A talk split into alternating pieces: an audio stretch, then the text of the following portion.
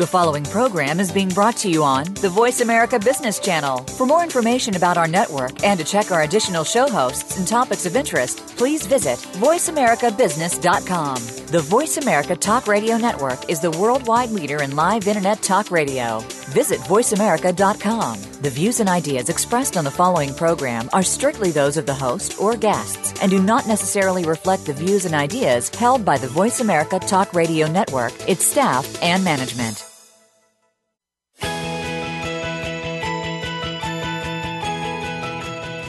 There are business leaders that are making so much more than profit in their enterprises. They're elevating their businesses, teams, and themselves to add more value, and so can you.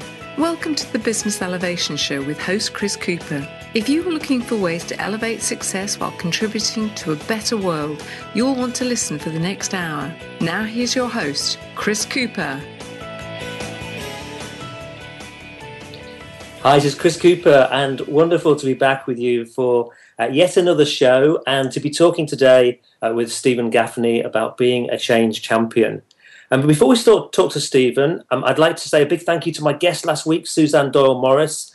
It was great discussing diversity with her, and I loved uh, the suggestion that she made that we should all um, go and put ourselves in you know situations that we feel a bit uncomfortable, uh, meeting uh, groups and uh, joining groups of people that are not like ourselves, so we can really start to appreciate diversity and not just uh, see um, the world um, through our similar sort of habitual habitual patterns of thinking.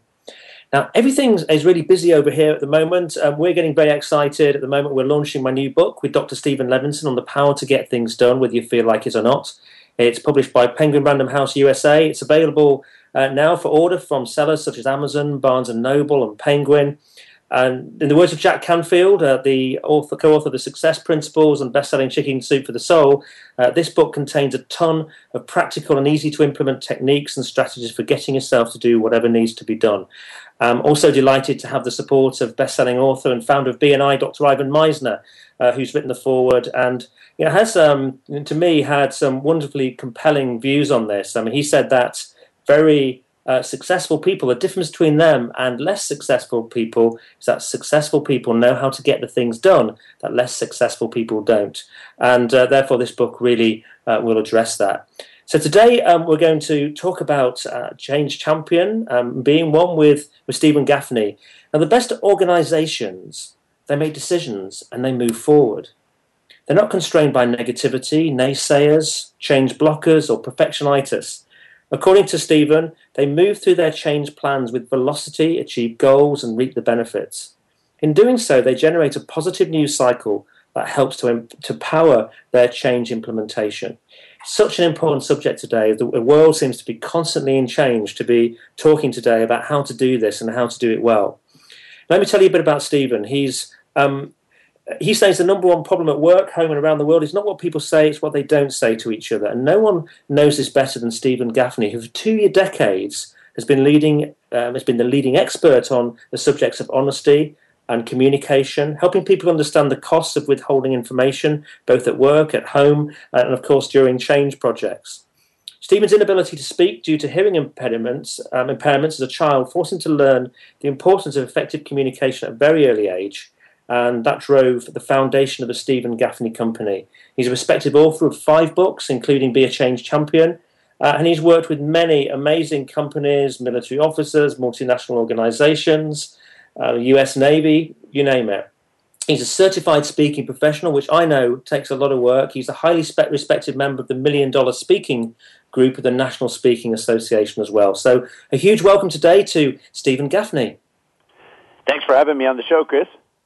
Absolute pleasure. Uh, wonderful. Uh, St- uh, Steven, um, do you want to tell us a little bit about your childhood? I mentioned there that you um, struggled to be able to speak at a young age. I'm just really interested to know you know, a little bit about that and maybe how that sort of shaped things for you.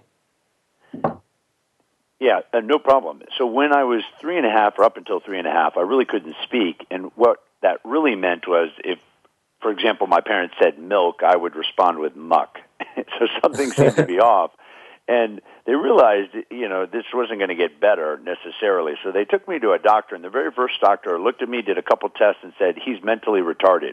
Now, I know that's not politically correct to say today, but that's the reality back then and the way the doctor talked to my mom. So she tells the story that she was driving home and she was just crying, you know, realizing the impact of what that meant. And then she talked to my grandmother, her mother, and my grandmother said, you know, get a second opinion. And she got a second opinion and found out that my ears were just blocked. And so I got that corrected, got them unblocked, and suddenly I could hear. And then I had to learn how to talk because I was behind, obviously, from where I should be. And then I went to Easter Seals. And so I, I was always playing catch up um, going through school, and that impacted me in a lot of ways. But the bottom line is, it's kind of ironic that I began this world basically not being able to communicate, and um, and now I make a living in helping others communicate. And what that really taught me is people get challenged with communication, and we all get challenged with this. And the key is, what are we going to do about that? Yeah, I can I can kind of somewhat really resonate what you've said there. I, I had a my parents found I couldn't hear out of one of my ears when I was uh, very young as well. Um, so uh, that's uh, no, I think uh, it's interesting that I've also ended up in uh, communication as well. Um, but very yeah, inspiring to hear that. And, uh, so, come on, Steve. I was just going to say, and one of the things that to just draw from this is the value of actually getting different opinions. And you know, I make a living by hearing open, honest communication. That's how I help companies and organizations really thrive. And you know, if you think about this, my mom really needed a second opinion, and thankfully she did. Because the first doctor, I mean, can you imagine?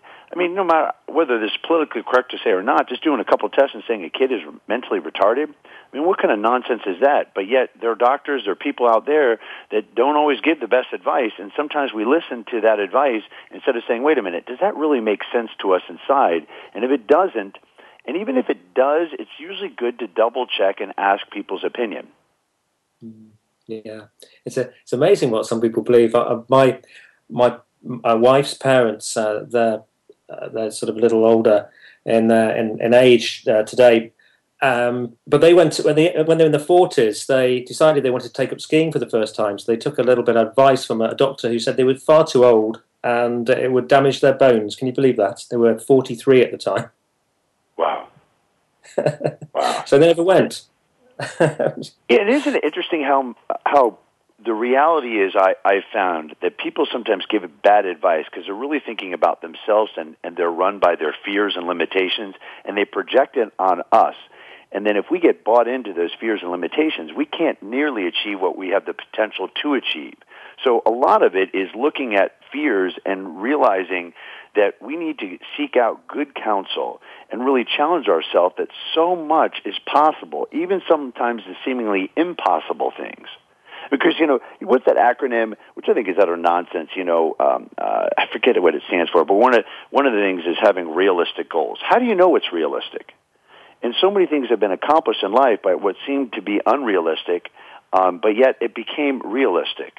So we can achieve so much, but part of that is really understanding and communicating with others and learning from others.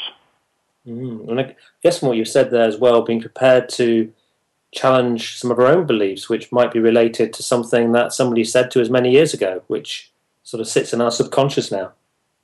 In fact, I have found that one of the biggest blockers to organizational growth is what I call organizational folklore. In other words, it's what people say has been historically so with a company that just isn't so.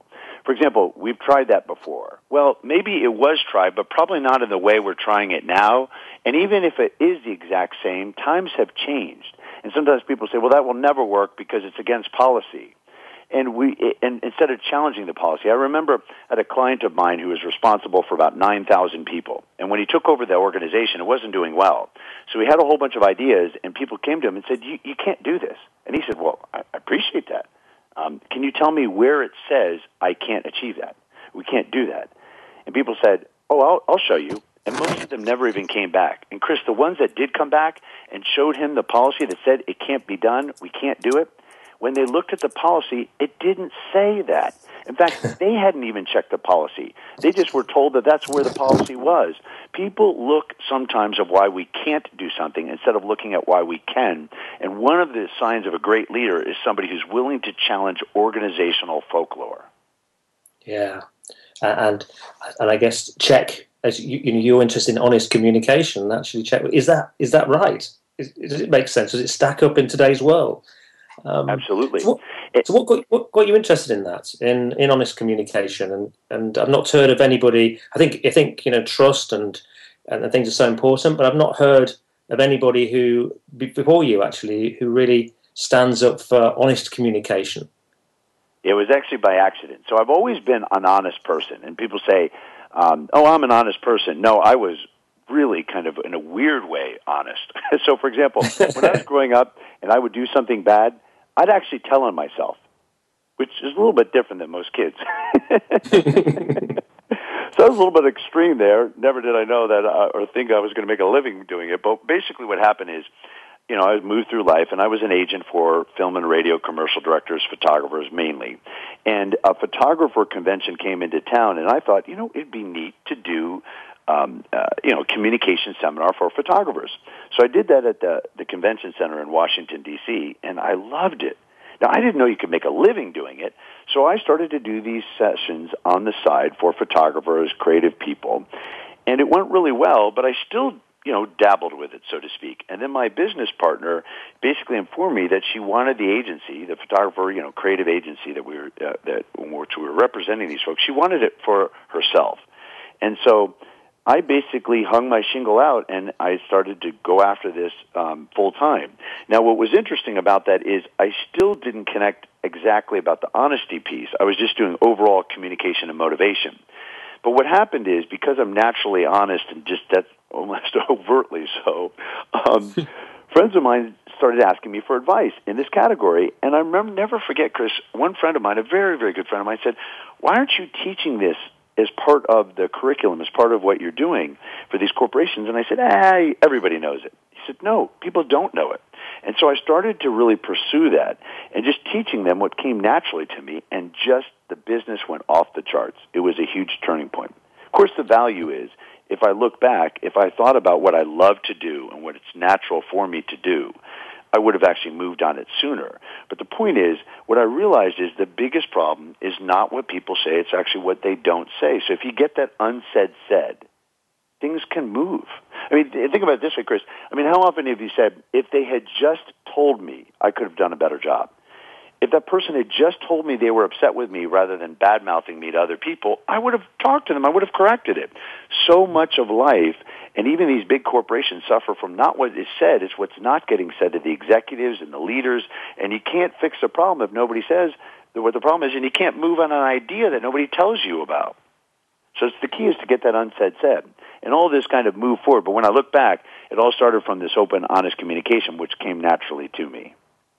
And that's quite a, you know, being an honest individual uh, is great. And I could imagine a lot of people would really feel comfortable doing business with an honest company. However, you know what you're doing there by getting the unsaid said is is actually sometimes quite tough. I would imagine. Um, you must have some quite you know difficult conversations sometimes when you really sort of focus in, in on that elephant in the room that no one's wanted to uh, discuss for quite a long time. Yeah, and the biggest problem, Chris, is it's a cultural problem within these organizations.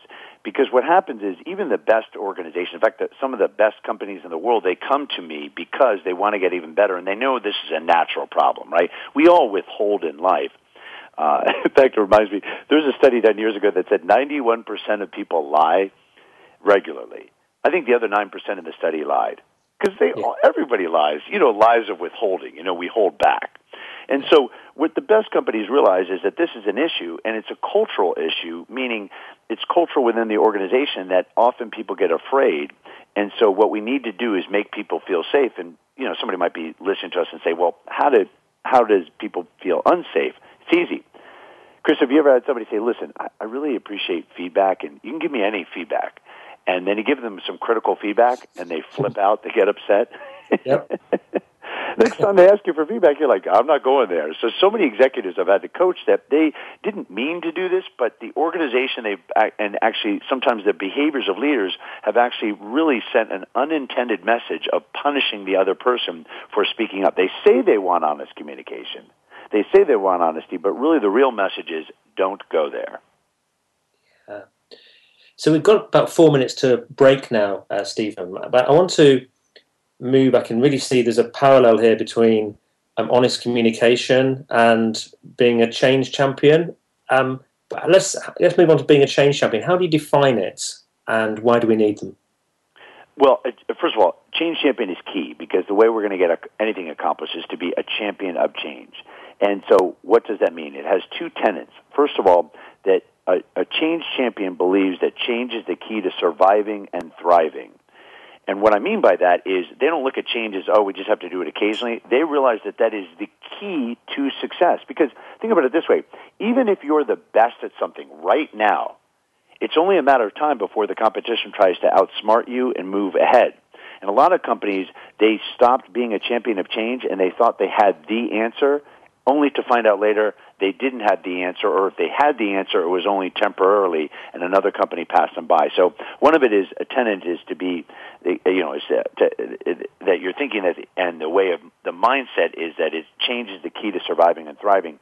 The second, which is very important as well, is that to have a change flexibility mindset, a change flexibility mindset.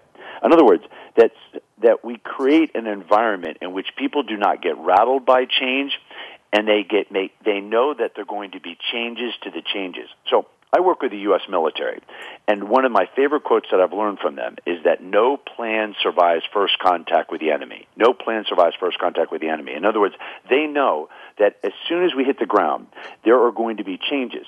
Well, in companies, people forget that. And so they launch a change and then somebody else is thinking, or, you know, they, they launch a change and then there's obviously changes to the changes and employees go, see, I knew it. It was only a matter of time before something mm-hmm. else is happening. They don't have this figured out. Instead, I work with executives and have that uh, change champion mindset and in particular the change flexibility and communicate that, you know what, we're going to launch this change. It isn't perfect, but we will be successful. Expect problems and challenges, but in the end, we will make this extremely successful and we need your help. And so what they're redoing is setting the expectations to expect changes to the changes and having that change flexibility mindset. It makes a, a huge sense. Do you think, I've just got a couple of minutes left, now, so I'll be quick with this one, but do you think that uh, it is possible to train this and uh, and everybody to adapt to have this flexibility because there was some you know profiles of people, personality type of profiles that don't necessarily like change. They need structure. They need some sameness rather than than variation. Is it possible to to help those people to become much more flexible as well? Absolutely. In fact, one of the biggest myths is that people don't like change. It's just mm-hmm. not true. Uh, here's how I prove it to my audiences and also when I'm coaching somebody, but especially when I'm teaching this overall to big organizations, you know, big audiences. Say, ask them how many of you are married or ever been married, how many of you have a child, um, how many of you have sought out a new job, how many of you have been promoted, and how many of you have moved. And of course, people raise their hand to one or many of these. And I said most of those changes, not all, but most of those changes are sought out changes, and they're major changes. Here's the truth. The truth is, people do like change as long as it's beneficial change. The reason why people resist change is because they don't see the benefit. And a lot of times it's because those executives, when they're launching that change, has forgotten to explain to people the value to them, the employees, of why that change is so beneficial. So my experience is actually the opposite people will embrace change as long as they see it's beneficial and it will succeed. So the good news is right now in any organization, they can change that mindset by communicating in the right way and understanding that people will like change as long as we show them the benefit. Excellent. Well, it's a great way to uh, finish this segment. Uh, we'll be back again with you in just a couple of minutes. Then, what we're going to start to do is to move into uh, some of the, the kind of key uh, principles of uh, becoming a, uh, a change champion. So we'll be back with you again in just a couple of minutes.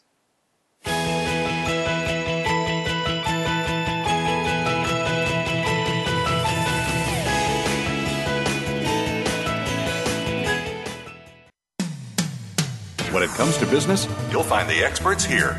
Voice America Business Network. Would you like to work personally with the host of this show to help realize your potential? Chris Cooper supports business leaders and high potential individuals to achieve greater success in their businesses and careers. Support includes the opportunity to join a high return group mentoring and mastermind program called the Achiever Program.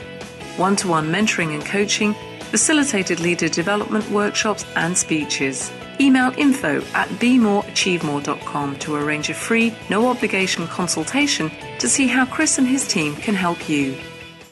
We hear it and read about it every day in the news. America is heading over a fiscal cliff. Home prices are still receding and unemployment growing. How can you preserve and increase your wealth in this kind of economy? Tune in to Turning Hard Times into Good Times with host Jay Taylor. Jay will explain the decline of our monetary system and the economy and will give you winning investment ideas and the tools to protect and increase your wealth. Turning Hard Times into Good Times with Jay Taylor can be heard Tuesdays at 3 p.m. Eastern Time, 12 noon Pacific Time on the Voice America Business Channel. If you hear a dog barking or an angel singing, then you know that you are listening to Waking Up in America. Heard every Wednesday at 3 Pacific Time, Valerie Kirkard and all of her friends will bring you powerful and humorous discussions that raise thoughts and give you insight on how to live your life to its fullest potential. Adventure is always a must on Waking Up in America with Valerie Kirkard every Wednesday at 3 Pacific. When it comes to business, you'll find the experts here. Voice America Business Network.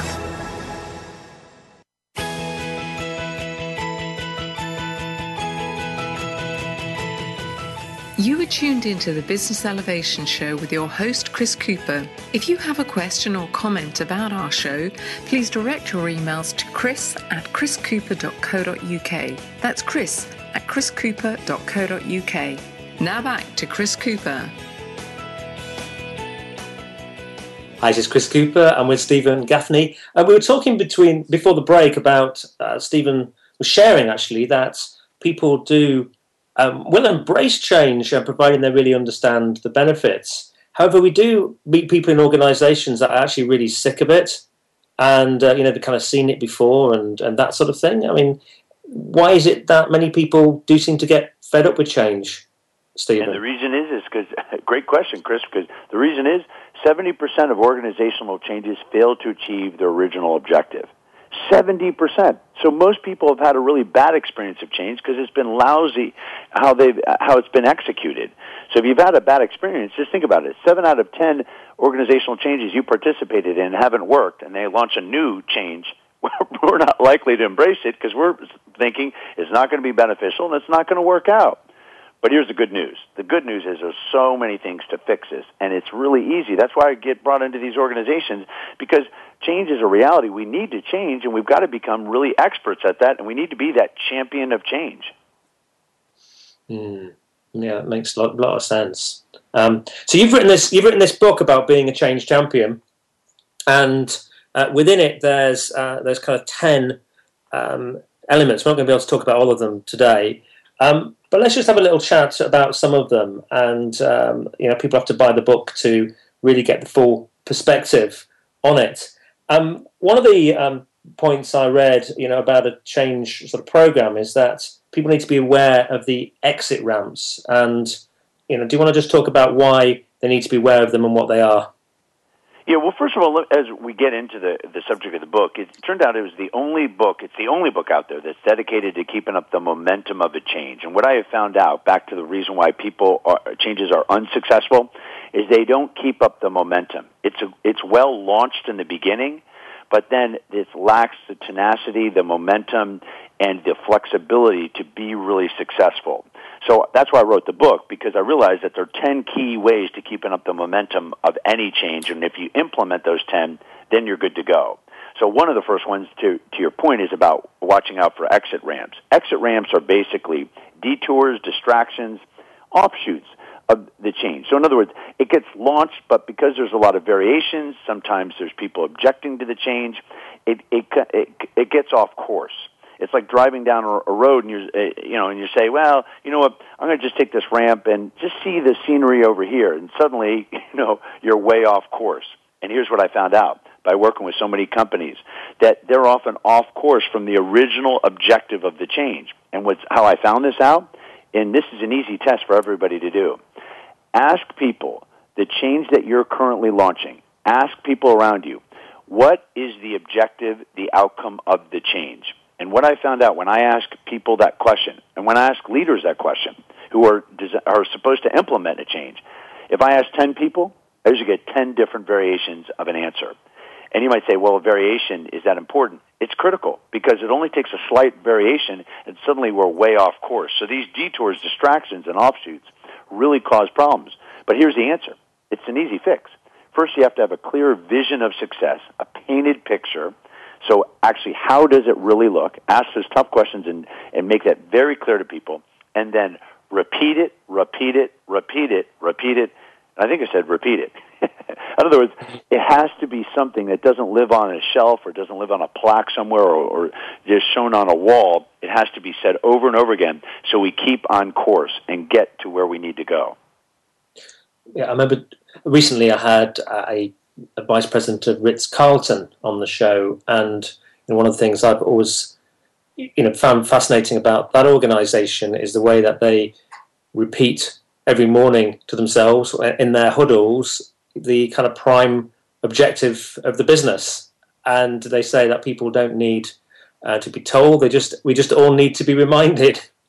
So I imagine you know with a project like that, and I've been involved with uh, a, a, massive development project um, over the last couple of years with a, a client uh, involving uh, breweries and restaurants and visitor centres and uh, nature reserves and all sorts of things and uh, it, it, has been really important with that just to sometimes just get back to the purpose of why we're doing it.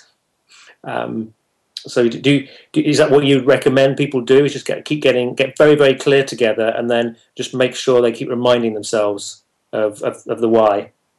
Yes, well, what I, I I like to call it a vision of success. You know, a painted picture of the desired goal. People yes. think in pictures; they don't think in words. So, for example, if I said cup of coffee, you're unlikely to think of you know just some uh, just the words, you're more likely to think of a picture of a cup of coffee. And even if you did think of the words, it's probably in your mind a picture of actually those words. So here's the key. The way is to create that painted picture. What does it actually look like? And it has four key ingredients, a vision of success. And I can go through those four ingredients if you want. Yeah, sure. Well, the first one is it's got to be easy to understand. now, that sounds, well, should be pretty simple. No, yeah. I see these grandiose vision statements and mission statements by companies that nobody understands because it's filled with corporate jargon. And you know what? It all sounds the same anyway. But it doesn't really say where we're trying to go. So it has to be easy to understand because if I don't understand it, I can't achieve it. Second, it has to be results oriented. It can't be never ending for example, being the best we can be. We're going to make an organizational change that will really make us more efficient. How are we going to know that we achieved that vision of success? Third ingredient, it's got to be positive. For example, if I said, don't think of the color green. No, Chris, please, don't, don't think of it. mm-hmm. It's just hard. We all think about it. I think about it. Um, so a lot of vision statements that seemed good, but the problem is it doesn't, it misses this key, and it's actually said in the negative. So, for example, it might be to actually limit mistakes by 10%. You know, people are focused on mistakes they're going to make more mistakes. So we want to be positive. In other words, where we're trying to go, not say what we're trying to not, where we're trying to not go. And the fourth ingredient is got to be inspiring. It has to be where employees sit there and other people that are have to implement this stuff see how they get value too.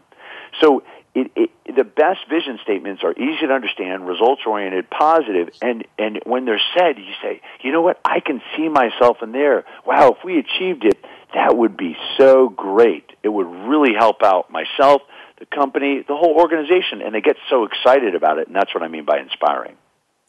Excellent. Now, one of the things you you mentioned a little bit earlier, which I think is worth just exploring uh, for a moment, was you know that there will always be you know problems and issues um, on the journey of any change project. And what I've certainly seen from many projects I've been involved in, in the past is that there's a, quite a lot of fear sometimes goes with, within those projects. You know, people people fear things going wrong, and they feel uncomfortable when things deviate, and they are scared the finger's going to be pointed. But actually, what you were suggesting is that it's actually a natural part of any change program. Is that correct? Absolutely. In fact, I, I was working with the CEO, and and you know, initially came to me because he didn't understand. And we're being upfront with people. We're telling things. We're trying to make the the, or, you know, we're changing the company. I said, well, he, here's the problem. you keep making changes to the changes. And he said, well, but we need to. We're learning as we go. And I said, absolutely, there's not a problem with that. But you're not messaging it that way. What you're doing is basically doing what I think is so troublesome, is we saying to people, well, once we get over X, we'll be good to go. Once we get over this, we'll be good to go. And so what people are thinking is that we're set, and the reality is we're always going to make adjustments. And so when I work with executives is to basically hammer the following message. We, ex- uh, is to say this, I expect there to be problems. You should expect there are going to be problems. But in the end, we will be successful. And that goes back to what I learned from the U.S. military, that no plan survives first contact with the enemy. In other words, it's not that we don't plan. It's not that we sit there and say, I hope there are going to be problems. We just know that there are going to be adjustments, and that's part of life. But here's a neat thing. When I worked with executives and that CEO, and they, and, and they started to communicate these types of messages, employees said, you know what? When there were changes and there were problems, they said, oh yeah, well, you know, they told us. But if they're telling us afterwards, we're going to wonder what else aren't they saying. So the key is to drive home, which I know sounds weird, but just saying to people, expect problems, but in the end, we will be successful and drive that success. Yeah, yeah, and that's really, really important. And that gives people, I think that gives people some comfort, doesn't it? If something does get in the way, a block gets in the way, or there's uh, there's a derailment in some ways, something that you couldn't necessarily control. It gives you some comfort to know actually it's okay. It's it's okay. Um, we're going to deal with that, but we will get around it and together. Yes, because in the end, it's we're we're in this together. In fact, it reminds me of another concept I love teaching, Chris, and that is the concept that teams win championships. You know, if you think about it, Chris, never, ever, ever, ever has anybody been a champion? Now, I know probably people might be saying, but there's a tennis champion, there's a golf champion. Think of all the individual sports, and they're champions. No, no, no. It took a team for them to win. It took a great coach. It took a great support system to do all the behind the scenes that needed to get done. So even when somebody wins the Olympic gold, it was a team that helped them win. Teams win championships. Individuals don't.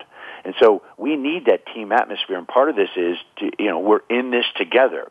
And how I can always define a team is a team win, feels like they win or lose together. That's what the greatest teams do. But the bottom line is teams win championships, so we need each other because we can accomplish so much more by working together than by being antagonistic with each other and trying to do it and go it alone. And I suppose that points to one of the you know fundamentally important things with leadership on these change projects is we've got to make sure that that teamwork does happen and, and every, everything is flowing rather than you know antagonism between departments and functions and different project managers and the like on the project. Absolutely, but I want to see something because I, I, it, people might say, "Well, what if there is antagonism?" Well, antagonism for antagonism's sake is not good.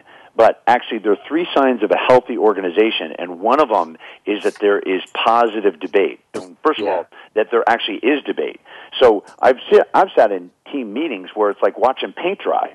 It's a whole bunch of debriefs, and it's like if we're just debriefing each other, why do we need to have a meeting? We can send each other a report. The bottom line is meetings are designed to have arguments, discussions, you know, heated debates because that's how we make a better solution. So one of the signs that we are in an unhealthy relationship or an unhealthy team or an unhealthy organization is when there's no debate. Debate is good. Not resolving debate is bad. Positive debate and the difference between positive versus negative debate.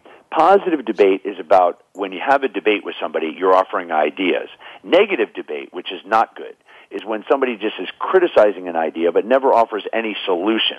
It's the type of person who says, "Well, Chris, I'm just telling you, it doesn't work." Hey, you want my you want me to tell you the truth? I'm telling you the truth. It doesn't. I, it's not going to work. But I never offer you a solution. That's not helping. Positive debate is what we're after. So there's a debate, and we're offering con- contributing to ideas. And I work with a lot of organizations to develop that and have people have that permission and desire that we want the debate and we want the real meeting going on inside the meeting, not outside the meeting. Yeah, yeah, yeah. So, so conflict. When we get conflict in those kind of situations, actually, it's sometimes a good thing, providing it's not undermining each other. It's uh, it's focused on the issue. So Yeah, absolutely. I mean, because think about it this way: Have you ever heard of a couple that says, "Oh yeah, we don't have any issues, we never argue," and then they get divorced? I mean, it, you know, President Johnson, Yeah. a U.S. president in the '60s, he said, "You know, if nobody's arguing, only one person is thinking."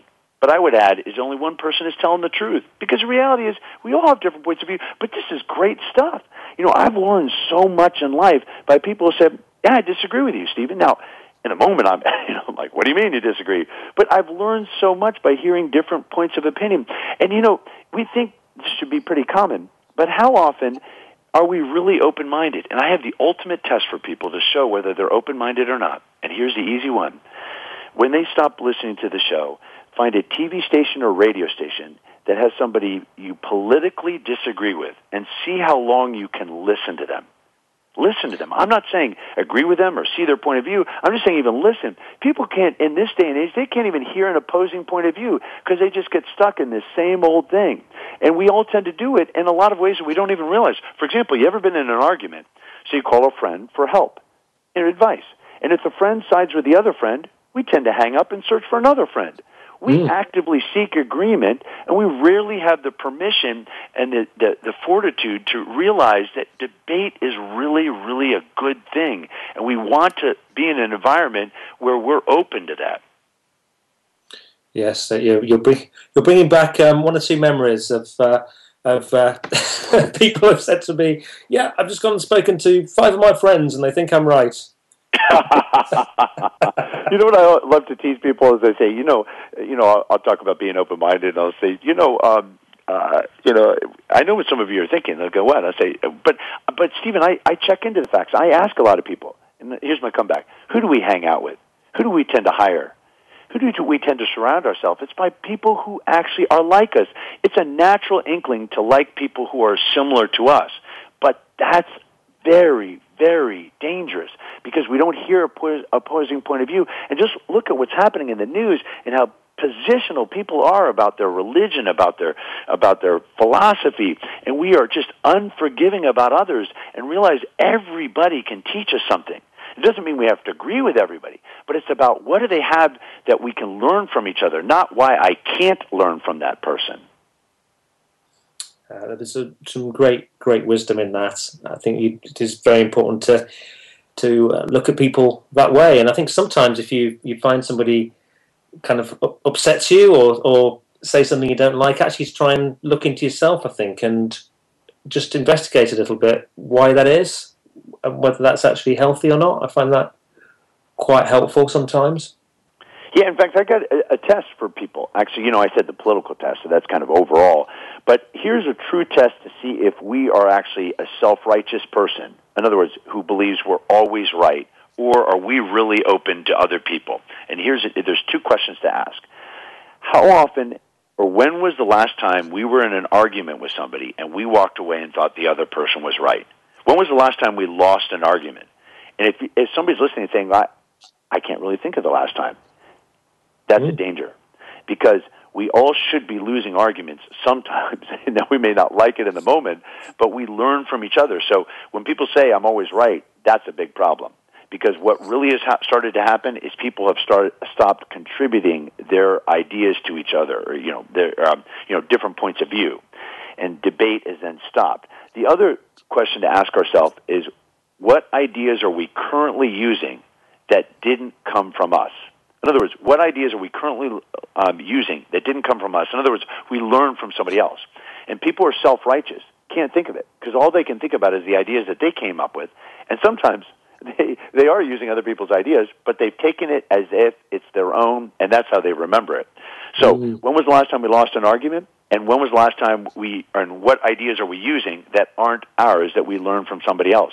That's a true test to see if we're self-righteous or not. Yeah, great. Well, good point to go into the next commercial break. Um, after the break, we're going to uh, continue to look at uh, a few more of the, the fundamentals, um, principles to help maintain momentum with change projects. We'll be back with you again in just a couple of minutes.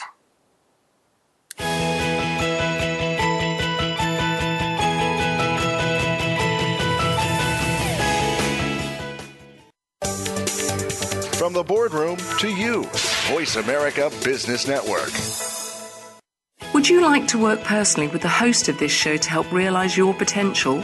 Chris Cooper supports business leaders and high potential individuals to achieve greater success in their businesses and careers.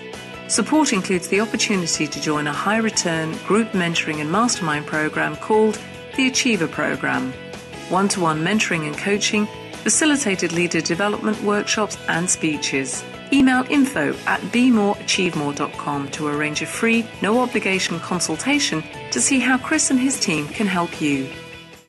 What if every day was a good day for business? Because every decision you made was the best choice. What if you could receive regular input from credible sources and could acquire all the precise information you need, exactly when you need it, so you can make the right decision every single time? Because There's More challenges you to make better decisions. Join Laura Ellis every Monday at 9 a.m. Eastern, 6 a.m. Pacific, and 2 p.m. GMT on the Voice America Business Channel and learn how to think differently for better decisions, better business. Have you become a member yet? Sign up now to become a member of Voice America. It's always free and easy. Plus, you get to take advantage of some great member benefits. Get unlimited access to millions of hours of on demand content across all of our channels. Keep track of your favorite episodes, shows, and hosts in your own customizable library. Find out what shows you might be interested in based on your favorites. Plus, you get insider access with our newsletter. Membership gives you more. Sign up at voiceamerica.com and click register at the top right. Voice America Business Network, the bottom line in business.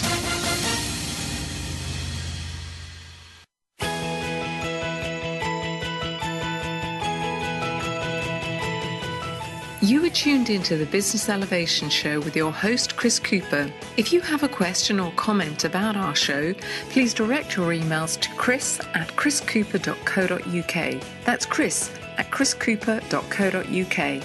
Now back to Chris Cooper. Hi, this is Chris Cooper. If you'd like any more information about the, the shows that are coming up and, and my take on some of the shows, do go to the chriscooper.co.uk and do subscribe to the uh, communication there. Just send out occasional emails uh, updating you on um, on some of the amazing guests like Steven that we have on the show and, and incredible subjects. So uh, we're talking uh, obviously about change, and I wonder, Steven, and one of the things that in a, in a project that should be absolutely non-negotiable because sometimes on these big projects it feels like everything's fluid but there must be certain things that at the heart of a project um, certain behaviors and things that we must adhere to. Absolutely. And I, I, i've found and worked with executives that they want to instill three key non-negotiables and they're in the book be a change champion but i'll outline it right now. The first one is that we have the it's a non-negotiable that we make and keep commitments without having to follow up in other words, that we keep our word, and the key is that we don't need to follow up with each other. It doesn't mean that we never follow up, but there's not a need to babysit because that's a huge time waster and actually one of the ways that we're able to help organizations be so much more profitable because what they're doing is they're having so many checks and balances. It's the reality is because people don't trust each other that the job is going to get done. So the first non-negotiable is make and keep commitments. Second is what I call proactive honesty. Proactive honesty is that we are proactive with the, what we see, and, and in other words, if we see something or hear something, that we say something. It's our duty to be proactive. Now, people might say, okay, well, that's that's obviously important. Now, most organizations and most people in a relationship I have found are at most reactive honesty. Reactive honesty is if you ask me, I'll tell you the truth. But if you don't ask me, hey, I'm not being dishonest. You never asked. But of course, the problem is we don't always know what to ask, and that creates a, a major distrust. So the key is to create that non-negotiable of being proactive, and there's a lot of things to discuss about that. We can uh, discuss it more if you'd like. The third element, third non-negotiable, is straight line communication. Way, way, way too much talking behind people's back um, with hidden agendas and all that. And, and if we've got a problem with somebody, we need to talk directly to that person. And what I have found by there's so much stuff about back channeling in organizations, and that's hurt organizations. And the worst part about all these three things, making keep commitments when it's not done, and proactive honesty when it's not done, and lack of straight line communication, the worst part about it is it slows organizations down. And in this and in today's environment, we live in what I call the speed of now We have to move fast. And the best companies realize they need to move fast. And one of the ways to do that, one of the only ways to do that without capital investment, is through open, honest communication with these non negotiables. Yeah. I think those are so powerful. And I think what you're you're highlighting here is these these kind of principles are are really at the start of a big change initiative. It's worthwhile having a meeting just to look at how the change might occur, or several, and and and putting in place some of these principles and making sure they're very clear to everybody. Um, because it's, it's very unusual actually that uh, a, a, project happens and you're really talking about how you're going to behave with each other. It's kind of what do we need to do, where we're heading, and let's get on with it. Yes, and the, as a trusted advisor to these CEOs, admirals, and generals, and and a lot of executives, as well as you know, just doing uh, so many sessions for organizations, I've come to realize there's four critical elements overall in leading through a change. The first is, as we talked about earlier, the vision of success. In other words, what's the outcome? What's our North Star? And being very clear on that with the ingredients we talked about earlier. Second is expressing the value, the benefit to others, and there's six core drivers of human behavior. And the best companies realize how to tap into those core drivers, which we can go through if you'd like. And the third is to deal with non-believers and make them into believers because if we allow non-believers of the change to uh, be in the organization, I don't mean we remove them, but I'm saying that way of thinking, it can be like a cancer. And I say this as a cancer survivor that what can happen is, you know, just like cancer, it starts off like really small, but if it's unchecked, it grows, and that's what can happen in organizations. And there's specific strategies in how to um, create and go and you know help people who are non-believers into believers rather than just remove them, which isn't always good. So how do you do that? And that's key. And the fourth element is steps. We have to make the steps simple. A lot of times, the the problem with um, creating a massive change is that the steps in the change are too big. Chris is like you know walking up a staircase, and you come to a stair that's just really a big jump. You're going to hesitate, and you're probably not going to move forward unless you can climb it. And so, what we can do is make that big step into small, really small steps. And then even the most fearful people of a change will at least take those small change, or more likely to take those small steps and then they're and then eventually they can climb that mountain and achieve what they need to achieve. So those four key elements are critical, and the best organizations realize that those are the four key elements to pay attention to and make them successful in that change. Wonderful. I want to go back to that the point that you made about non-believers, and uh, you talked about them. They can be like a can- like a cancer. How do we deal with non-believers? How do we do deal with those uh, those naysayers who maybe are being negative about initiative and, and interrupting the flow? There are three critical elements, and let me uh, tackle the first one. We can keep going if you'd like. The very first one, which is the most important of them all, is we must believe.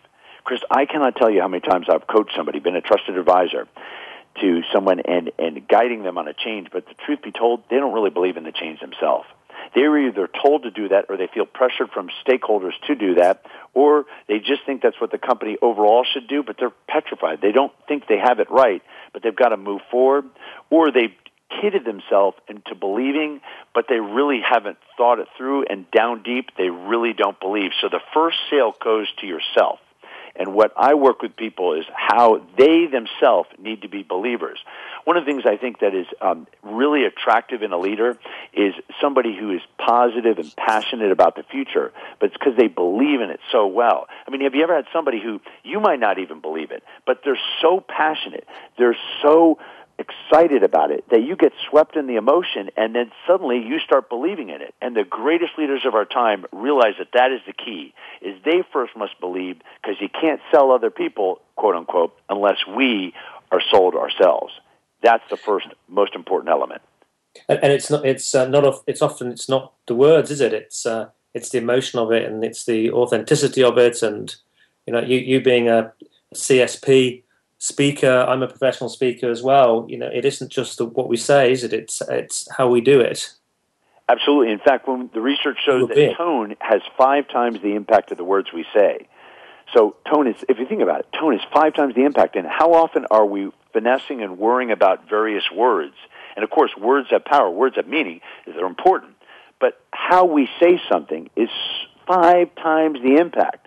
So a lot of times, you know, I was working with this one CEO who was saying the right things, but I had to work with him on showing the emotion. Now he didn't have to talk like me. He doesn't have to, you know, stand up there and, you know, be so emphatic about things. He can use his style, but clearly he needs to create and at least show some kind of pa- passion.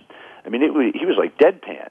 And the problem is that inside he was excited. He just forgot to inform the outside. It's like a friend of mine, I'll never forget, Chris said to me one day, you know, I'm happy. And I said, well, you may want to inform your face. Because he wasn't smiling. you know, I know it takes a second to kind of get that, but it's like he's a, it's like the person goes, "No, I'm really happy," and you're like, "Okay." So anyway, we can do whatever different styles relate to us, but we have to show it in some way, shape, or form. Excellent. You just put a smile on my face then. so I've just we've just got a few minutes left, and I really want to want to just talk about uh, any any experiences you maybe had from uh, setting up your business. There'll be many people listening here who are setting up businesses. You set up a successful one, uh, and uh, you're out there working with a lot of great organisations. Now, what have you learned that you wish you knew when you first set up your business? I'll tell you the first thing I, I the, and the most important is something I mentioned earlier, but I didn't tie it into running a business per se, and that's teams win championships. When I first started in this business and was, you know, doing seminars and some coaching, I was trying to figure it all out myself. And then eventually, after going into an immense amount of debt, Chris, I said, there's got to be another way. And I started to ask people for help. And here's the good news. Virtually any problem we're ever faced with, somebody out there has probably succeeded in it. The key is to tap into that. And so that's why we need trusted advisors, coaches, friends, whatever it takes. But we need to get advice from other people. And so often we just try to go it alone and it just takes too long and we can create so many problems in our life. So that's the, the stupid mistake I did. I mean, I did many. I think we could do a whole show on it. But the most important thing I want to leave people with that I, at least, here was my biggest mistake, is I tried to do it alone and tried to figure it out myself. And it was just so stupid. It took me going into immense amount of debt almost at the end before I said there had to be a better way. And then I started listening to other people, seeking out advice, and I've learned so much that, and I've never stopped learning since. And you know what's really neat, Chris? It's fun to learn. It's it's boring. If we knew all the answers, if you and I knew all the answers, it be, life would be boring. But what's exciting is all the answers are out there. We just got to search for it and go for it.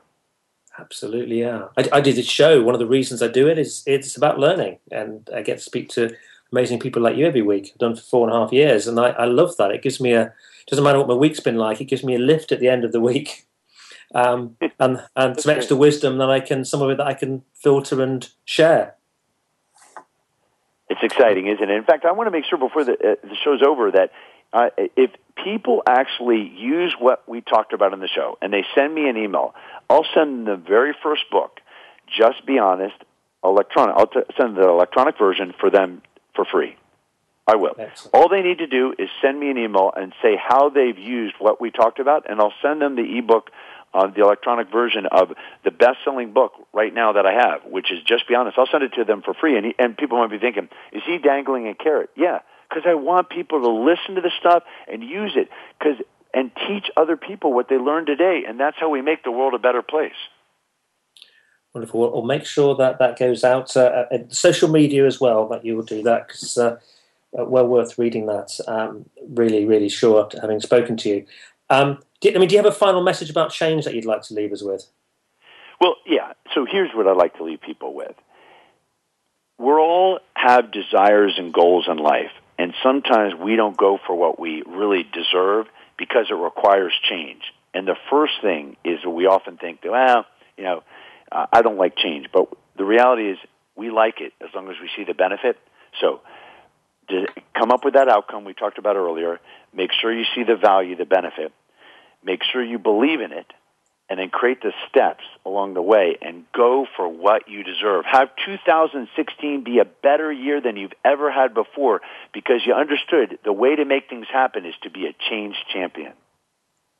I think on those notes, uh, really fantastic uh, getting to talk to you today, Steven. And I've certainly taken some things from today. I, I love some of your uh, your message is there about making sure people understand the benefits of change and educating them. And actually, you know, you've really got me thinking about the whole process of change, how it occurs in organisations, how we need to, you know, bring the teams alive, make sure there's debate, and make sure there's there's um, don't shy away from uh, conflict. Don't um, be um, concerned if there are um, you know, problems along the way because they're going to happen. We've just got to get to the end vision. Uh, I think you've uh, you know also very inspiring yourself in terms of what you've achieved uh, personally. So you know once again a big thank you to you, Steven. Thank you for having me, Chris. And I really want to encourage people to go out and teach us stuff and send me an email that you did so, and I will send them that ebook. Excellent. So to and to order the book and find out um, the Be a Change Champion and find out more about Steven, go to stevengaffney.com. It's S T E V E N G A F F N E Y.com. And if and get in touch with uh, Steven once you've had a chance to think about uh, this and start to put some things in action.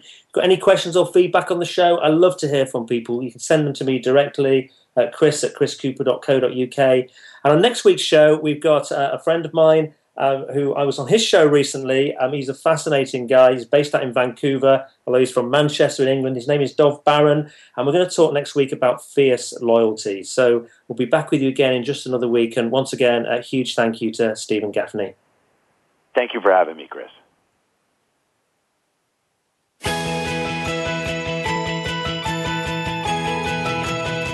We thank you for listening to the Business Elevation Show. Please join your host, Chris Cooper, again next Friday at 8 a.m. US Pacific Time on the Voice America Business Channel. Be more, achieve more.